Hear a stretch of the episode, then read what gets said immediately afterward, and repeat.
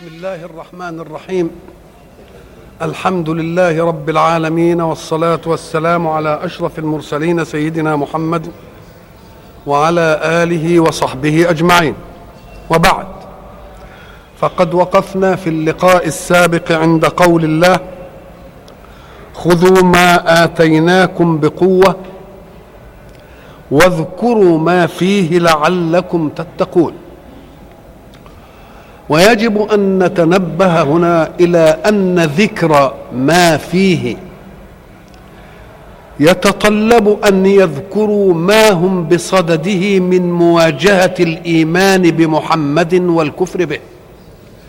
لأنهم لو ذكروا ما في منهجهم لعلموا أن الله أخبرهم في ذلك المنهج المدون في التوراة بأنه سيرسل رسولا في الأمة الأمية. ولذلك يقول الحق سبحانه الذي يجدونه مكتوبا عندهم في التوراة والإنجيل. اذا فإيمانهم بمحمد يتطلب فقط أن يتذكروا ما في منهجهم. فإذا تذكروا ما في منهجهم وهو التبشير بمحمد صلى الله عليه وسلم وآمنوا به صنعوا لنفسهم وقاية من عذاب الله في الآخرة. واذكروا ما فيه لعلكم تتقون. ثم توليتم من بعد ذلك. تولى تأخذ معنى أعرض لأن منهج الله يتطلب داعيا. والداعي عادة ينادي من يدعوه ليقبلوا عليه. كما يصور ذلك الحق سبحانه فيقول تعالوا إلى كلمة سواء بيننا وبينكم. وما دام يطلب منهم أن يقبلوا بقوله تعالوا فالذي يجيء يستمع أهلا وسهلا. ومن لم يجئ يتولى ويعرض ويجعل الأمر دبره لأن المواجه المجيء يواجه بالوجه والتولي يعطيني افاه ويمشي. يبقى تولى أعطاني إيه؟ استدبر يعني جعلني دبره. ثم توليتم أي جعلتم أمر الله في منهجه لكم مستدبرا ولم تلتفتوا إليه. ولولا فضل الله عليكم ورحمته لكنتم من الخاسرين. الفضل والرحمة تجلى أيضا في أن الله عصمهم من أن يعتزوا بكتابهم ودينهم على فرض أنه محافظ عليه ودين صادق لا تحريف فيه ولا زيادة ولا نسيان. ففضل الله بمجيء النبي الخاتم. ورحمته هي التي يقول فيها وما أرسلناك إلا رحمة للعالمين وأنتم من جملة من يراد من يراد بهم الرحمة باتباع منهجه صلى الله عليه وسلم. وبعد ذلك يخاطبهم الحق سبحانه وتعالى في قضية كانت في أيام داود. هذه القضية تتعلق بيوم الراحة عندهم. لأنهم سألوا الله يوما يرتاحون فيه من عناء الأعمال. فأعطاهم الله يوما هو السبت. ونحن حين نسمع كلمة السبت في القرآن نجد أن يوما من أيام الأسبوع ذكر بلفظه سبت. ويوما آخر ذكر برضه بلفظه. إذا نودي للصلاة من يوم الجمعة. إذا يومان في الأسبوع نص الله على أسمائهما السبت والجمعة. ومن العجيب أن النص على هذين اليومين بالاسمين السبت والجمعة لم يدخلا في العدد. لأن ما دام أيام الأسبوع سبعة وفيها الأحد الاثنين الثلاثاء الأربعاء الخميس. كان المفروض إنه يجوا إيه بقى في السبعة؟ السداس بقى مش كده؟ والسباع لكن ما قالش لا سادس ولا إيه؟ ولا سابع. واللي ما قالش عليهم لا سادس ولا سابع جابهم بأساميهم الجمعة والإيه؟ والسبت. لكن الأحد والاثنين والثلاث والأربع جاءت بالعدد والخميس جاءت بالعدد إنما ما جاتش باساميها عندنا هنا. يبقى شوفوا التوزيع بقى. بقى الذي ذكر بالعدد واحد اثنين ثلاثة أربعة خمسة. واللي ما ذكرش ذكر باسمه. اسمه إيه؟ جمعة؟ وسبت طب الجمعة اللي هو العيد ده اللي مفهوم فيه الاجتماع واللي مش عارف نقول لك نعم. لأن قضية الخلق كما علمنا في ستة أيام.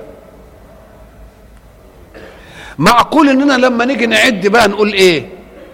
أحد اثنين ثلاثاء أربعة خميس. طب لكن لا, لا يزال هناك يوم لأنه قال في ستة أيام. قال لك هذا اليوم لم يسميه الله من مشتقات الستة كما سمى الأربعاء من مشتقات أربعة والثلاثاء من مشتقات إيه؟ ثلاثة والخميس من مشتقات خمسة. هو جابه جمعة بلفظه كده. قال لك لأن ذا اليوم الذي اجتمع للكون نظام وجوده. فسماه الجمعة؟ ولذلك إحنا بقى يا مسلمين أخذ لنا عيد. العيد اللي هو إيه؟ اجتماع كل الكون في ذلك اليوم فليجتمع المكون له الكون في ذلك اليوم.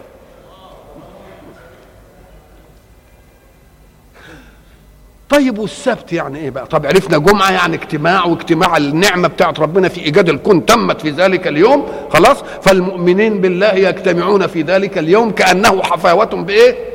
باجتماع كل مدلولات كلمة الكون لهم. كلام طيب. طب والسبت؟ قال لك المادة دي السين والباء والتاء تفيد معنى القطع. في اللغة تفيد معنى القطع. والسكون والفراغ من الشيء. ثبت يثبت ثبتا إذا قطع عمله وسكن. وصحيح يوم السبت كان كل الأعمال إيه؟ انتهت. ويبقى مش اليوم ده مش مشغول بخلق شيء في الكون. يبقى فرغ من الكون. يبقى ناسب أن يكون اسمه إيه؟ آه قطع العمل فيه وسكن كل شيء واستقر وفرغ من خلق الإيه؟ من خلق الكون. ولذلك لما نشوف السكون كده نقوم نقول إيه؟ النوم بيسموه إيه؟ سبات يعني إيه؟ سكون عن حركة. سكون عن حركة. طبعا الأول. عرفنا. دي فلما أرادوا يوما ل... للراحة أعطاهم الله يوم الإيه؟ يوم السبت. ويريد منهم أن يمتثلوا أمر ذلك اليوم بابتلاء فيه.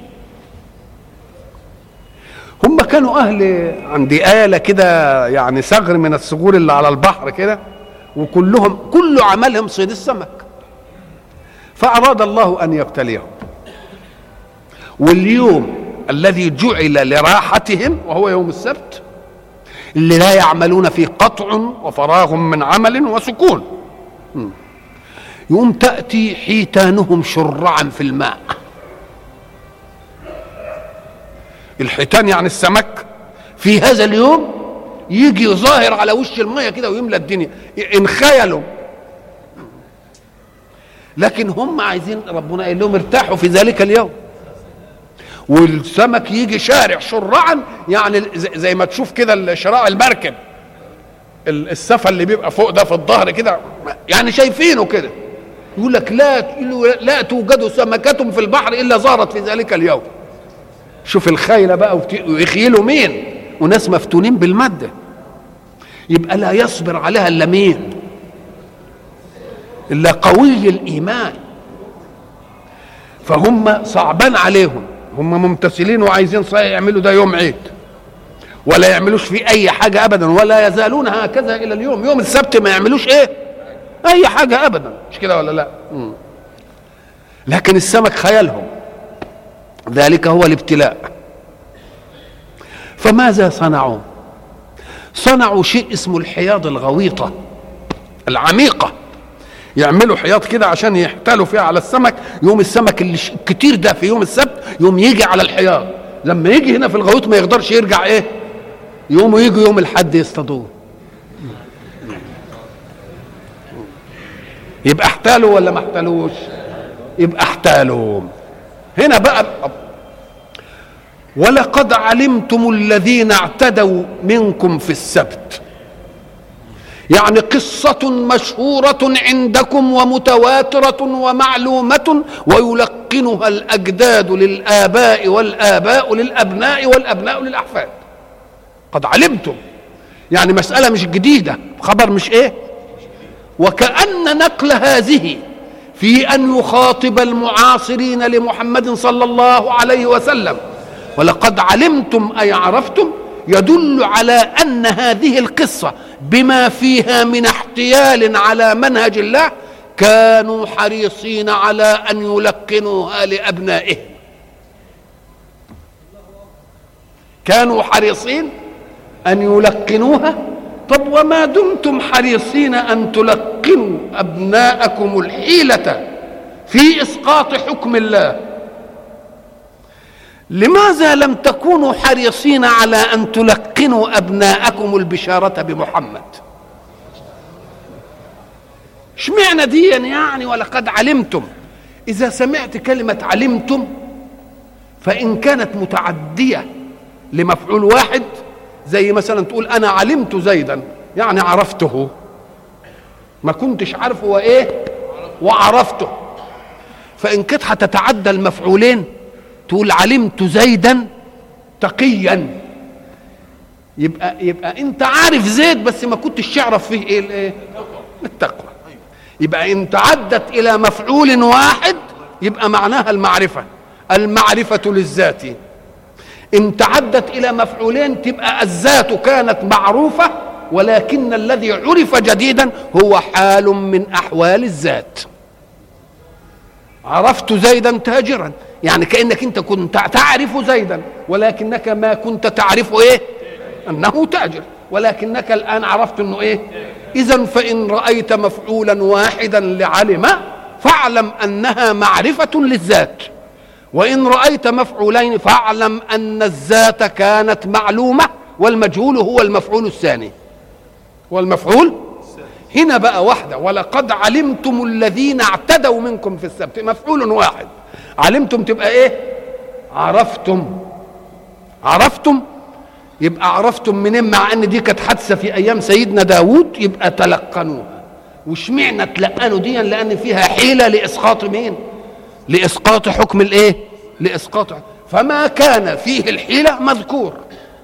والذي في الأمور الأخرى يا منسي يا مكتوب ولقد علمتم الذين اعتدوا منكم في السبت. وما وجه اعتدائهم؟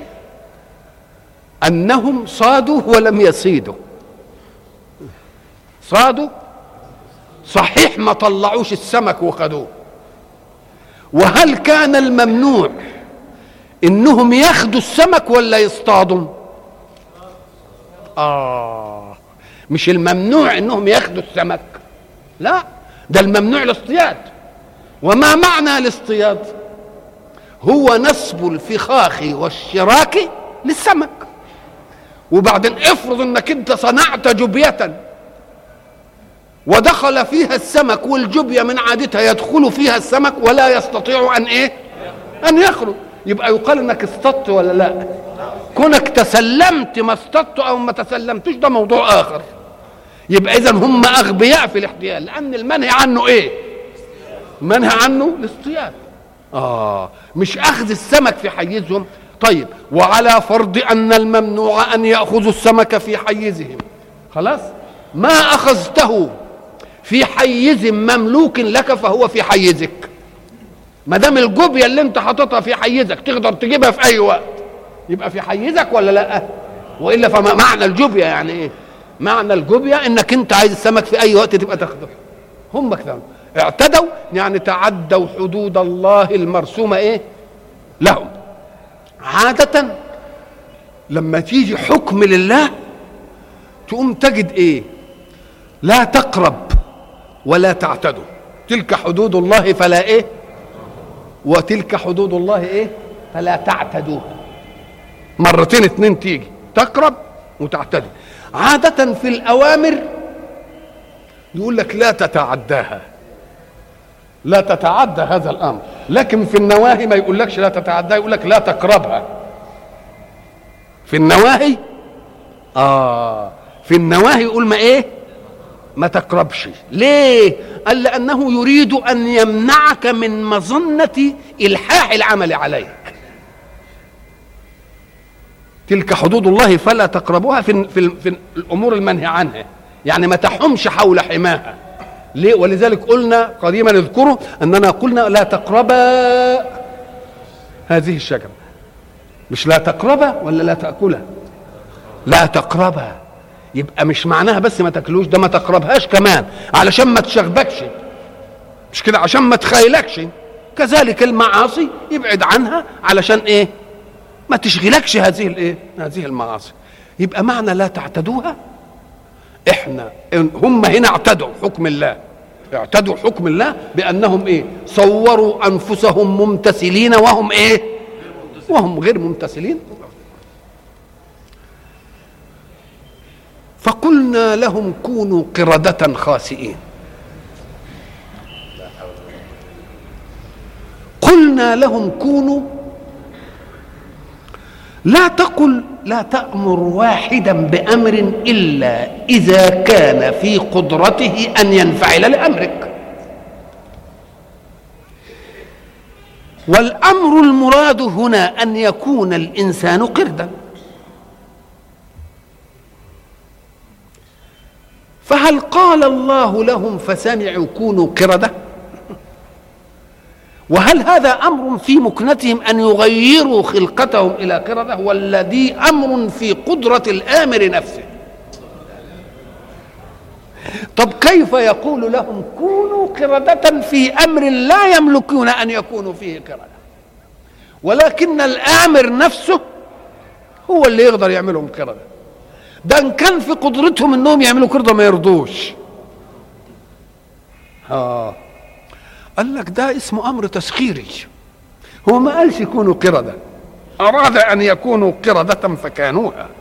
ولكن يدل على الانصداع بالأمر أن المأمور نفسه لو كان مختارا في لما اختار إلا أن يفعل. ما دام ربنا عايز كده. كونوا قردة. ولذلك هناك يقول لك قل كونوا حجارة أو إيه؟ أو حديدا أو خلقا. الله اذا قول الله كونوا قردة ما يلزمش إن القول ده صدر وهم سمعوه. ليه؟ لأن معنى ذلك أن يكون المطلوب منهم أن يصنعوا أنفسهم قردة. وصنع أنفسهم قردة ليس من عملهم وإنما هو من عمل مين؟ فكأن ذلك أمر إيه؟ أمر تسخيري. ابقوا قردة ابقوا قردة. زي إنما أمره إذا أراد شيئا أن يقول له إيه؟ كن فيكون. ملوش إرادة في الله. كونوا قردة. هنا العلماء اختلفوا. أكانوا قردة؟ يعني مسخوا قردة؟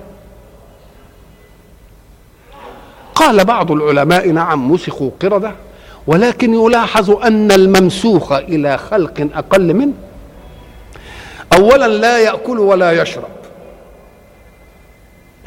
ولا يتناسل ولا يطول عمره أكثر من الاعتبار برؤيته في الوضع الأول وفي الوضع الثاني ثم ينتهي فليس معنى ذلك إن كانت الذرية تفضل بقى وتبقى القرود منهم على من قال أنه كونوا قردة وكانوا بالفعل قردة نقول له دي اولا لا يتناسلون ليه؟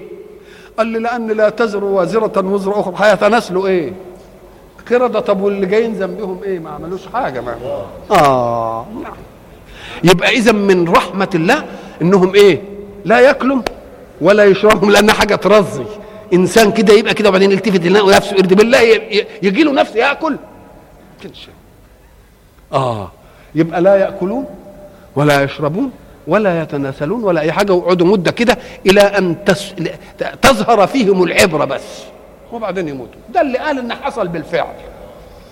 اذا ما يعترضش بنقول اذا القرود دي من نسلهم طب واليهود التانيين جم منين؟ نقول له ده سهلة. هم كلهم يعني عملوا ما هم كانوا سبعين ألف وقالوا ما عملش كده إلا 12 إيه؟ إلا 12 إيه؟ إلا 12 ألف. يبقى الباقي من اللي بعد اللي من دول. مش متس... يعني ما تسببش مشكلة. طب كويس. قوم آخرين قالوا الآية التي فيها قردة وخنازير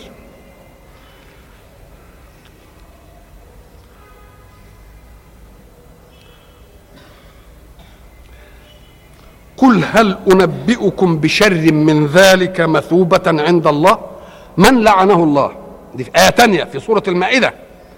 من لعنه الله وغضب عليه وجعل منهم القردة والخنازير وعبد الطاغوت. أولئك شر مكانا وأضل عن سواء السبيل. إذا ففيه حاجة جت تانية هيبقوا قردة وإيه وخنازير. وعبد مين؟ ما حدش قال إنهم اتمسخوا خنازير. يبقى زي ما بقوا. خنازير كانوا إيه؟ قردة طب ما دام ما اتمسخوش خنازير وربنا قال جعل منهم القردة والخنازير يبقى الجعل زي بعضه. آه أم قال لك العملية في أنه نقلهم نقلا من إنسانية مكرمة إلى بهيمية. بهيمية إيه؟ في القيم. بهيمية في الإرادة. يا أنتم لا تستحقون أن تكونوا ممنهجين بمنهج الله. يبقى لازم تكونوا في الخلق الإيه؟ في الخلق الأدنى ده.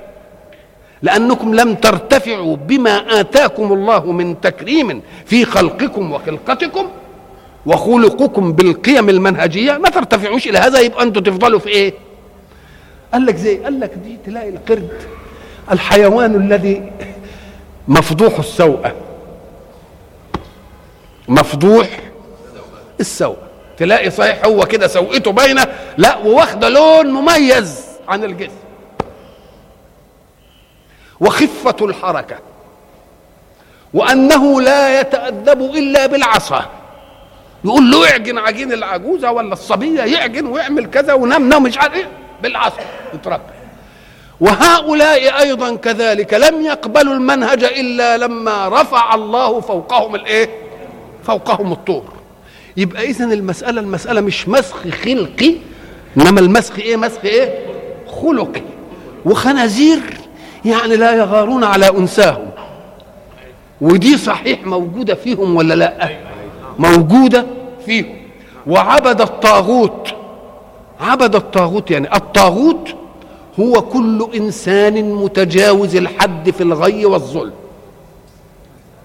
طاغي. وبعدين مبالغة تقول إيه؟ طاغوت. طب ويعبد الطاغوت إيه؟ يعني يمتثل أمر الظالم المتناهي في الظلم ويزين ظلمه له. ويزينه أدي عبد الطاغوت. يبقى الطاغوت هو الايه المتناهي في الطغيان والظلم. والذي يعبده هو الذي يأتمر بأمره. أو يزين له إيه؟ أو يزين له ظلمه وإيه؟ وجبروته. ويحاول أن يوجد له تبريرات للظلم بتاعه. ولذلك يعني كانوا يدونا حكاية قديمة كده. السنجة التركي لما كان له إيه؟ ناقة جمل والجمل سايبه ما يربطوش ويتركه يعيش في مزارع الفلاحين. فتأذى الناس من الايه من الجمل. فلما تأذى الناس من الجمل وما يسببه لمزارعهم من التلف ماذا حدث؟ قالوا فلنذهب إلى السنجق الوالي لنطلب منه أن يقيد جمله. فقالوا ومن يجرؤ أن يكلمه؟ قالوا كلنا نكلمه. حتى إذا نزل الطم تنزل بالجميع. يبقى الكل يساء به. قال دبروا الأمر. قال نجمع رؤوس الحي. ونذهب. أنت تقول يا سيادة وأنا أقول السنجق. والتاني يقول له الجمل بتاعك. والتاني يقول له أتلف مزارعنا. والاخراني يقول فنرجو منك أن تعقله يعني تربطه. وزعوا كم كلمة. يعني ما فيش واحد منهم يقول إيه؟ جملة مهمة. عشان تبقى المصيبة إيه؟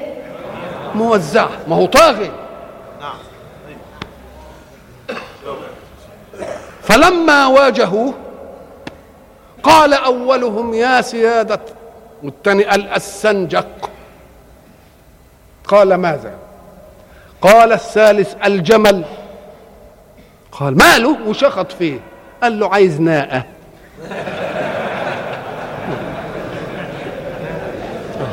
شوفوا إزاي. كانوا ذاهبين ليتمردوا على ظلم. فحينما وجهوا بالطاغية لم يستطيعوا أن يواجهوه. بل زادوه طغيانا على طغيان ورحموا جمله أن يظل أعزب بدون ناقة. فهم يريدون له ناقة تريح أعصابه. وعبد وعبد الطاغوت. إذا فقول الله في هذه الآية إنه جعل منهم قردة وجعل خنازير فل ولم ولم يقل أحد أنه مسخهم إلى خنازير يبقى برضه قردة من هذا الإيه؟ من هذا اللون وتبقى المسخ مش خلقي وإنما هو إيه؟ مسخ خلقي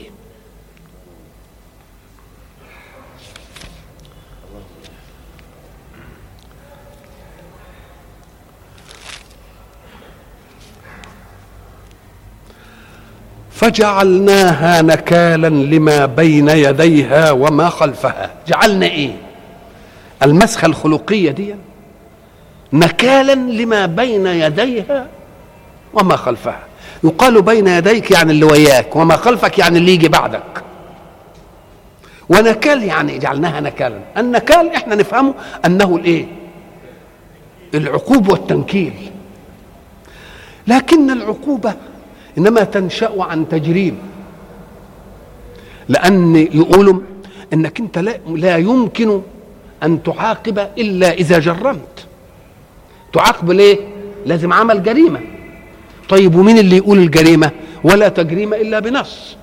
يبقى قبل ما تعاقب لازم تجرم. وقبل ما تجرم لازم تنص تقول دي جريمة. ما تجيش لواحد تعاقبه تقول لا ده دي جريمة نقول لك أين القانون الذي قال أن هذه تشكل جريمة؟ يبقى قبل كده عشان الناس تبقى على بينة من أمر سلوكها. فلا عقوبة إلا بتجريم ولا تجريم إلا بنص. لازم يوجد إيه؟ يوجد نص. طيب ما دام ما فيش عقوبة إلا بتجريم ولا تجريم إلا إيه؟ إلا بنص. يوم لما تشرع العقوبة شرع العقوبة كما قلنا ليس معناه أنها تقع الجريمة. ده شرع العقوبة معناها أن خافوا خافوا العقوبة فما تعملوهاش. لكن إذا صنعت بالفعل نبقى نوقع العقوبة ولا ما نوقعش العقوبة؟ توقع العقوبة. طيب ساعة ما تقع العقوبة ويراها الغير تقوم تقول ده ده تقنين ما هوش لعب. ده اللي يعمل جريمة سيعاقب هذا الإيه؟ العقاب. تقوم تجعله غير لا يفعله. يبقى فيه نكول. نكول يعني امتناع عن الفعل. يبقى العقوبة على جريمة حين تقع. تمنع أن تقع جريمة أخرى ممن رأى العقوبة واقعة بالذي أجرم أولها. ومنه النكول في اليمين. واحد يحلف يمينا ثم يرجع فيه. يبقى نكالا لما بين يديه يعني جعلنا المسخ كردة والعملية دي عقوبة وعبرة بحيث حين يراها الموجود الآن ينكل عن الجريمة ما يعملهاش. وتكون عبرة وعظة لمن يأتي لمن يأتي نكالا لما بين يديها يعني الموجود الإيه؟ المعاصر. وما خلفها يعني اللي يجي اللي يجي بعدين. وما خلفها وموعظة للمتقين. يعني كأنها عظة أيضا علشان الناس تفتكر إن فيه عين ساهرة على القيام على حدود الله. فنعظهم نقول لهم إياكم أن ترتكبوا جريمة لأن في عقوبة لهذه الإيه؟ الجريمة. فقوا نفسكم إيه؟ شر العقوبة هنا في الدنيا وشر العذاب في الإيه؟ في الآخرة. هنا إذ جاءت أخرى. وإذ قال موسى لقومه إن الله يأمركم أن تذبحوا بقرة. برضو وإذ يعني واذكروا إذ قال موسى لقومه إن الله يأمركم أن تذبحوا بقرة. تكليف كده ابتدائي. ما قالش ليه هنذبح البقرة. لكن حين تقرأ القصة تجد إن السبب في ذبح البقرة جاء في آخرها. وإذ قال موسى لقومه إن الله يأمركم أن تذبحوا بقرة. طيب. قالوا أتتخذنا هزوا؟ قال أعوذ بالله أن أكون من الجاهلين. قالوا ادع لنا ربك يبين لنا ما هي. قال إنه يقول إنها بقرة لا فارض ولا بكر. عوان بين ذلك فافعلوا ما تؤمرون. قالوا ادع لنا ربك يبين لنا ما لونها قال انها إنه يقول إنها بقرة صفراء. فاقع لونها تسر الناظرين. قالوا ادع لنا ربك يبين لنا ما هي إن البقرة تشابه علينا وإنا إن شاء الله لمهتدون. قال إنه يقول إنها بقرة لا ذلول تثير الأرض ولا تسقي الحرث مسلمة لا شية فيها. قالوا الآن جئت بالحق فذبحوها وما كادوا يفعلون وإذ قتلتم نفسا فادارأتم فيها والله مخرج ما كنتم تكتمون فقلنا اضربوه ببعضها. كذلك يحيي الله الموتى ويريكم إيه؟ آياته لعلكم تعقلون. الله. اذا فالعلة في أمر الله لهم أن يذبحوا بقرة إنما جاءت في آخر الإيه؟ في قوله فقلنا اضربوه إيه؟ ببعضها. والمفهوم أن الأمر تسبقه علته. ها. قال لك أهدي حكمة النظم القرآني بقى. لأن المستقبل لأوامر الله يجب أن يستقبل الأمر من الله بدون أن يسأله عن علة الأمر. اللي بيسأل عن العلة ده بقى المتمحل. والأمر من المساوي هو الذي يسأل عن علته إذا جاءك واحد مساو لك في إنسانيتك وقال لك افعل كذا تقول له لماذا؟ ليه؟ لأنه لا تميز لمساو على مساو حتى أكون أنا طائع لك. إيه اللي جعلك أحسن مني؟ يبقى الأمر من المساوي هو اللي تقول له ليه هعمل دي؟ لكن الأمر من غير المساوي كأمر الوالد لولده كأمر الطبيب لمريضه كأمر الأستاذ لتلميذه. ما يقولوش دي ليه يقول له أنا أب واعمل دي. من الجائز أنك لا تدرك العلة الآن. اذهب إلى المدرسة. خلاص يذهب إلى المدرسة. بالله بيبين له العلة عشان تبقى دكتور ولا مهندس ولا مش عارف إيه. ده لسه ما يعرفش حاجة من دي. إنما لما الولد بقى يلاقيه كده يقوم يجيب له علة تناسب عقله. ماشي الحقيقيه يقول له لما تروح إذا ذهبت إلى المدرسة ونجحت هذا السنة أنا أجيب لك عجلة اتي لك ببدلة أفسحك في كذا. آه. هل هذه هي العلة في التعلم؟ آه. يبقى اذا الذي يقدم العلة على الأمر هو المساوي. أما غير المساوي فلا يقدم العلة على الأمر. الأمر اولا ثم تأتي العلة بعد ذلك. وإلا فلو أقبل كل مكلف من الله على علة الأمر لاستوى مع من لم يؤمن بالله. ما دام علته كذا يبقى عمله للعلة ولا لأ؟ يبقى يستوي أن يكون مؤمنا بالله أو غير مؤمن بالله. يبقى فائده الإيمان إيه؟ ولذلك اذكروا جيدا أننا قلنا أن علة كل أمر من الله هي الإيمان بالله ربا.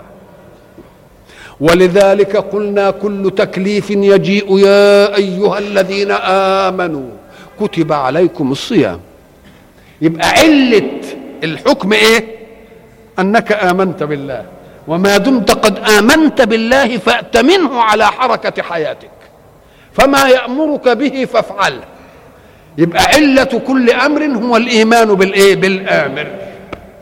هنا بقى أراد أن يبين لنا ذلك.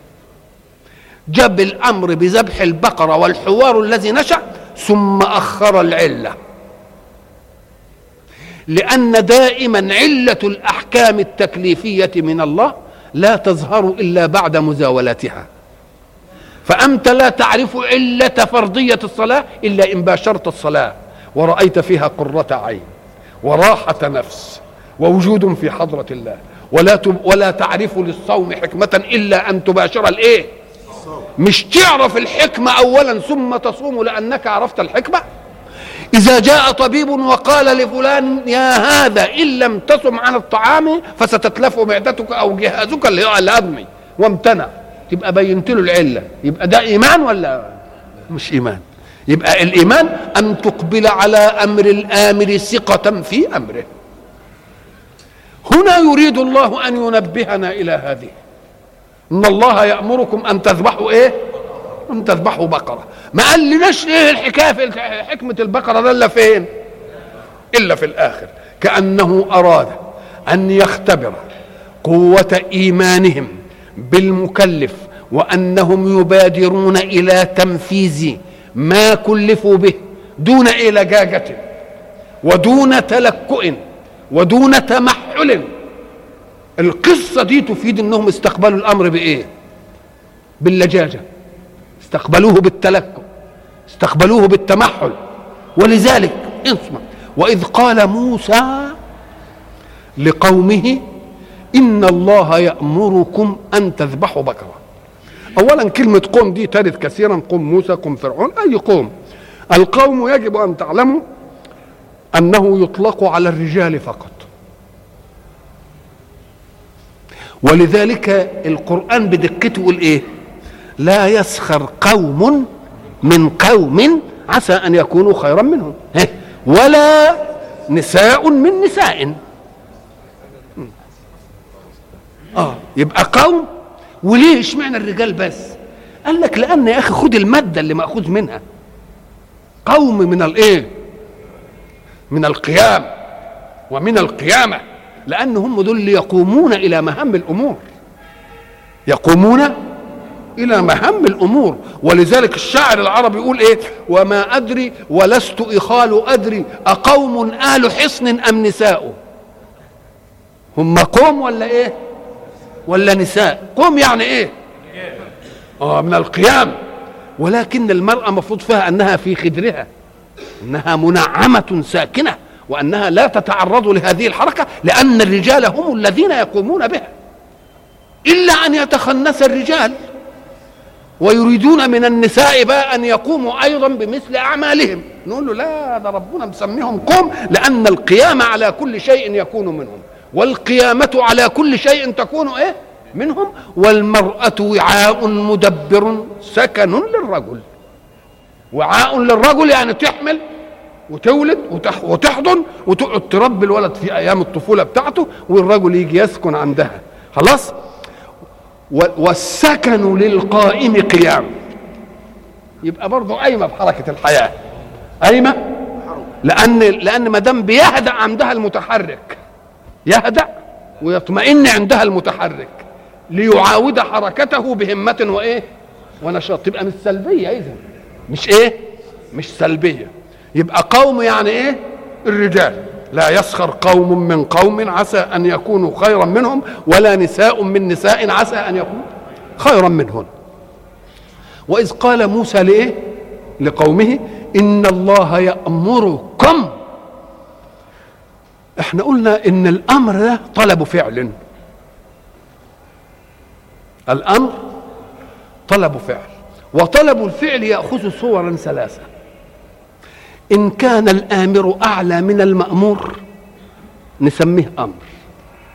طب وإن كان الآمر مساوي زي ما تقول لزميلك يبقى التماس. طب وإن كان أعلى منك يبقى بترجوه تدعوه دعاء. تبقى إيه؟ رب هب لي هب لي. أنا بأمر ربنا ولا بدعوه؟ يبقى اذا طلب الفعل ياخد كم صورة؟ ثلاثة. فإن كان من الأعلى للأدنى يبقى ده اسمه أمر. وإن كان من المساوي يبقى التماس.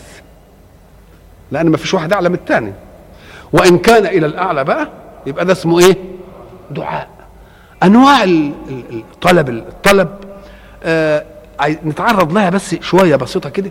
طلب يعني إحداث شيء لم يكن إيه؟ لم يكن موجود. هل أنت تطلب موجودا؟ ما تقولش. ما. واحد قاعد تقول له اقعد ولا واقف تقول له إيه؟ اقعد. يبقى اذا الطلب إيه؟ تطلب شيئا لم يكن موجودا ساعة تطلب. هذا معنى الطلب. الطلب ده بياخد صور متعددة. مرة تتمنى شيء زي ما الشاعر قال مثلا ليت الشباب يعود يوما. بيطلب إن الشباب إيه؟ يرجع. طب وده ممكنة العملية دي؟ أهو ده يبقى تمني. التمني دلت على أن ده أمر محبوب بس إنما مش هيقع. يبقى إذا كان المطلوب لك أمر ما يمكنش يبقى ده اسمه تمني. نقول له بس يكفي إنك أنت أظهرت إنك تحب الحكاية دي بس إنما ملهاش مدلول. ملهاش إيه؟ آه. ليت وهل ينفع شيئا ليت؟ ليت شبابا بوع فاشتريت. ما تحصلش الحكاية دي. طب الشباب اللي هيبيع لك مين, هو بقى يعني الشباب ما يمكنش تبقى اذا إذا طلبت شيئا لا يمكن يبقى ده اسمه إيه؟ بتتمناه. طب وإن طلبت ممكنا؟ نقول أنت طلبت صورته أم حقيقته؟ فإن كنت طلبت الصورة فذلك الاستفهام. من عندك؟ أنا عايز صورة اللي عندك مش عايز اللي عندك يجي في مخي. لا. صورة إيه؟ اسمه طلب إيه؟ طلب صورة يكون إيه؟ استفهام. وإلى لقاء آخر نكمل لكم بقية أنواع الطلب إن شاء الله.